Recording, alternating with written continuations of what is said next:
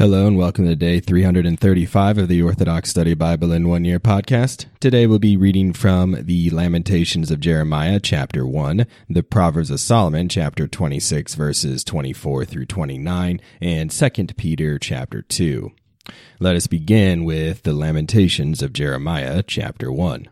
Now it came to pass that after Israel was taken captive and Jerusalem became desolate, Jeremiah sat weeping, and he lamented this song of grief over Jerusalem and said, How does the city now sit alone, she who was full of people? She has become like a widow, she who was multiplied among the nations, she who was ruling among the countries. She has become subject to tribute. She weeps bitterly in the night. She sheds tears on her cheeks. Yet among all her lovers, there is no one who comforts her. All who love her have dealt treacherously with her. They have become her enemies. Judea has gone into captivity because of her humiliation and harsh servitude. She dwells among the Gentiles. She finds no rest. All who pursue her overtake her in the midst of her distress. The roads of Zion Zion mourn because no one comes to the feast. All her gates are destroyed, her priests groan, her virgins are led away, and she is embittered in herself. Her oppressors have become the master, and her enemies prosper. For the Lord humbled her because of the greatness of her ungodliness. Her infants have gone into captivity in the presence of the op- oppressor. From the daughter of Zion, all her beauty has departed. Her princes have become like rams that find no pasture, and they journey in weakness before the face of the pursuer.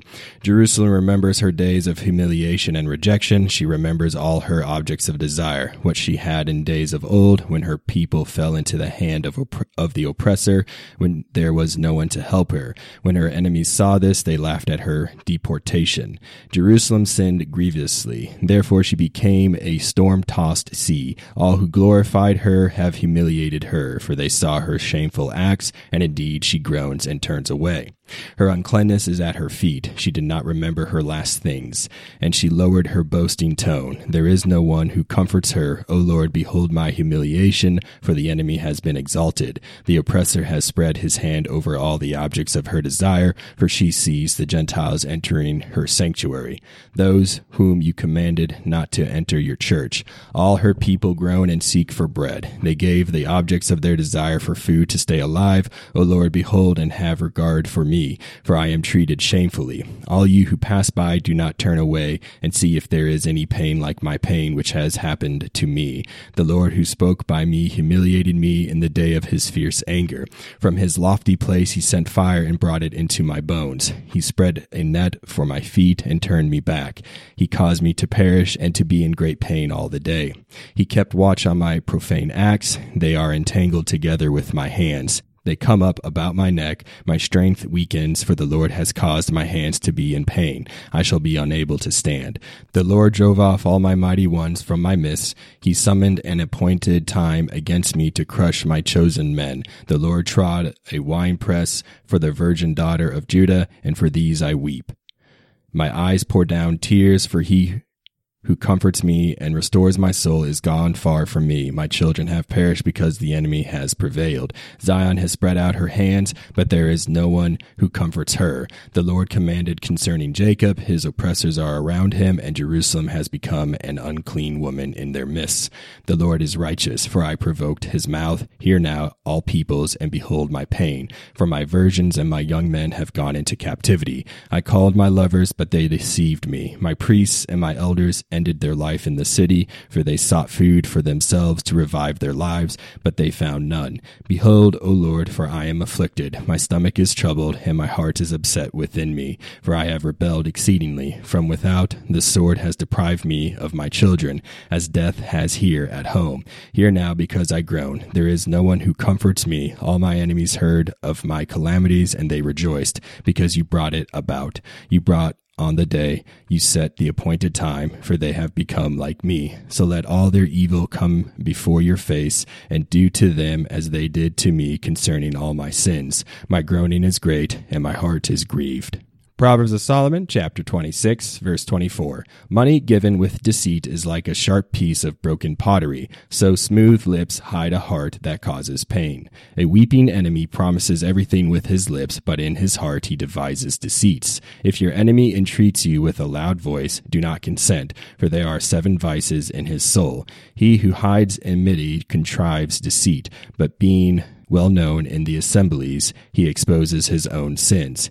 He who digs a pit for his neighbor shall fall into it, and he who rolls a stone rolls it upon himself. A lying tongue hates the truth, and an unguarded mouth causes confusion. Second Peter chapter 2 But there were also false prophets among the people even as there will be false teachers among you who will secretly bring in destructive heresies even denying the Lord who brought them and bring on themselves swift destruction. And many will follow their destructive ways because of whom the way of truth will be blasphemed. By covetousness they will exploit you with deceptive words for a long time, their judgment has not been idle, and their destruction does not slumber. For if God did not spare the angels who sinned, but cast them down to hell and delivered them into chains of darkness to be reserved for judgment, and did not spare the ancient world, but saved Noah, one of eight people, a preacher of righteousness, bringing in the flood on the world of the ungodly, and turning the cities of Sodom and Gomorrah into ashes, condemned them to destruction, making them an example to those those who afterward would live ungodly, and delivered righteous Lot, who was oppressed by the filthy conduct of the wicked, for that righteous man dwelling among them tormented his righteous soul from day to day by seeing and hearing their lawless deeds. Then the Lord knows how to deliver the godly out of temptations and to reserve the unjust under punishment for the day of judgment, and especially those who walk according to the flesh in the lust of uncleanness and despise authority. They are presumptuous, self willed, they are not afraid to speak evil of dignitaries, whereas angels who are greater in power and might do not bring a reviling accusation against them before the Lord. But these, like natural brute beasts made to be caught and destroyed, speak evil of the things they do not understand, and will utterly perish in their own corruption, and will receive the wages of unrighteousness as those who count it pleasure to carouse in the daytime. They are spots and blemishes, carousing in their own deceptions while they feast with you, having eyes full of adultery and that cannot cease from sin enticing unstable souls. They have a heart trained in covetous practices and are accursed children. They have forsaken the right way and gone astray, following the way of Balaam the son of Beor, who loved the wages of unrighteousness. But he was rebuked for his iniquity. A dumb donkey speaking with a man's voice restrained the madness of the prophet. These are wells without water, clouds carried by a tempest, for whom is reserved the blackness of darkness forever. For when they speak great swelling words of emptiness, they allure through the lusts of the flesh, through lewdness, the ones who have actually escaped from those who live in error. While they promise them liberty, they themselves are slaves of corruption, for by whom a person is overcome, by him also he is brought into bondage. For if, after they have escaped the pollutions of the world through the knowledge of the Lord and Savior Jesus Christ, they are again entangled in them and overcome, the latter end is worse for them than the beginning, for it would have been better for them not to have known the way of righteousness than having known it, to turn from the holy commandment delivered to them. But it has happened to them according to the true proverb A dog returns to his own vomit, and a sow having washed to her wallowing in the mire. Thank you for joining me on day 335 of the Orthodox Study Bible in One Year podcast. Tune in next time for day 336.